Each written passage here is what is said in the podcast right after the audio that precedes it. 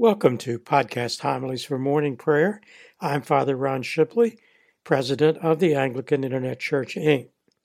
This new series is part of the AIC's continuing celebration of its second decade on the web. These podcast homilies for morning prayer are based on the appointed readings in the list of Psalms and lessons for the Christian year, primarily the first pairing, which always includes a gospel reading as the second lesson.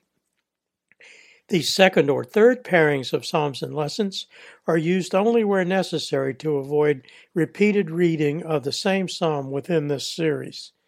These homilies include reading and commentary on the appointed psalm and summary commentary on the first and second lessons.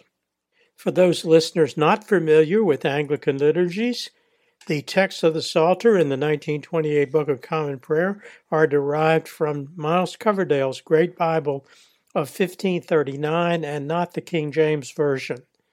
This is because by the time the King James Version was published in 1611, using a new translation of the Psalter based on the Hebrew Masoretic text, the Coverdale translation was so well accepted among the English people who had heard it read in services for over 70 years, that the prayer book's editors retained the Coverdale text for the Psalter but substituted the 1611 KJV translation for all other scripture. Listeners to this podcast should be aware that there is a difference in numbering between Jerome's Vulgate Bible and the version used since the 1549 Book of Common Prayer. In the Vulgate version, Psalms 8 and Psalm 9 are a single psalm, which has the effect of making all the psalms from 10 to 150 off by one number. For example, Psalm 49 in today's reading in the Book of Common Prayer is Psalm 48 in the Vulgate version. For more on Trinity Season, the longest season on the Anglican Church calendar, watch the AIC seasonal video series Trinity Tide, the teaching season, which includes its history and its place on the church calendar and all the possibilities for lengthening and shortening the season based upon the movable dates of Easter and First Sunday in Advent. This series is presented in nine episodes, each of which is linked from the digital library page, with podcast versions linked from the podcast archive page. The psalm appointed for 15th Sunday after Trinity is Psalm 49, a 20 verse psalm attributed to the sons of Korah. Its opening words in Vulgate Latin, and I apologize for my clumsy Latin, audite haec omnes. O hear this, all ye people, ponder it with your ears, all ye that dwell in the world, high and low, rich and poor, one with another. My mouth shall speak of wisdom and my heart shall muse of understanding. I will incline mine ear to the parable, and show my dark speech upon the harp. Wherefore should I fear in the days of evil, when wickedness at my heels compass me round about? There be some that put their trust in their goods, and boast themselves in the multitude of their riches. But no man may deliver his brother, nor give a ransom unto God for him. For it costs more to redeem their souls, so that he must let that alone forever, that he shall live alway, and not see the grave. For he seeth that wise men also die and perish together, as well as the ignorant and foolish, and leave their riches for other. And yet they think that their houses shall continue forever, and that their dwelling places shall endure from one generation to another, and call the lands after their own names.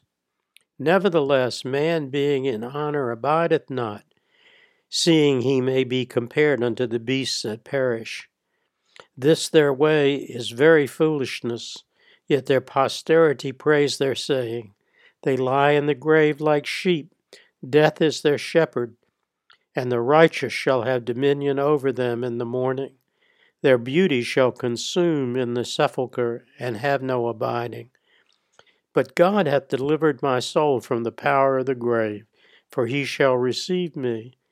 Be not thou afraid, though one be made rich, or if the glory of his house be increased. For he shall carry nothing away with him when he dieth, neither shall his pomp follow him. For while he lived, he counted himself an happy man. And so long as thou doest well unto thyself, men will speak good of thee. He shall follow the generation of his fathers, and shall never see light. Man that is in honor but hath no understanding is compared to the beasts that perish. Psalm 49 is the eighth and last in a series of psalms attributed to the sons of Korah. The subject matter is both wisdom and foolishness. Verse 15 includes the only reference in the Old Testament to, quote, resurrection of the dead in the verse, But thou, but God hast delivered my soul from the power of the grave. Eastern Church theologians interpret this as indicating the possibility of communion with God after death. The Old Testament generally, refers to death as the grave or place of shadows. The Christian concept of resurrection was not fully formed until after his actual resurrection. It was only after his post resurrection appearance before the disciples that St. John and St. James, the latter called the brother of the Lord, abandoned any doubts that Jesus was the Son of God. The days of evil in verse 5a refer to physical death. In verse 6, the psalmist rebuke rebuke those who put their trust in wealth instead of in God. They further observe in verse 17 that rich men abandon their wealth when they die, just like the less fortunate. In the phrase, For he shall carry nothing away with him when he dieth, neither shall his pomp follow him.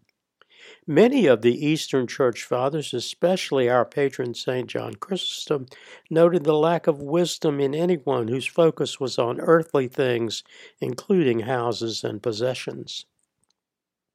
In verse 18, the Hebrew word most often translated as blessed is translated as happy. For a longer discussion of each use of the phrases blessed be, blessed is, blessed are, and the word happy, See Part 3, Blessed is the Man, on pages 31 to 62 in our bookstore publication, Christian Spirituality and Anglican Perspective. For more on several important theological concepts mentioned in this commentary on Psalm 65, see the entries Apocrypha, Blessed, Brother of the Lord, Christology, Hades, Lord, Resurrection, and Salvation in our publication Layman's Lexicon. For a listing of every use of Psalm 49 in the 1928 Book of Common Prayer, see the entry for the psalm in Prayer Book Psalter History Text and Commentary, which also includes an explanation of the different classes of psalms, and at the back of the book, a complete glossary listing every person, place, or event mentioned in the Psalter. The life and writings of St. John Chrysostom, our patron saint, are the focus of episode 9 and episode 10 in our Christian education video series, The Lives of the Saints, a second series. The episodes are linked from the digital library page with the podcast versions linked from the podcast archive page. The first lesson for 15th Sunday after Trinity is Ecclesiasticus 5 1 to 10 which begins with a warning against setting the heart on possessions and ending with the advice to control the tongue. It is another reading from the Old Testament wisdom writings of Jesus ben Sirach.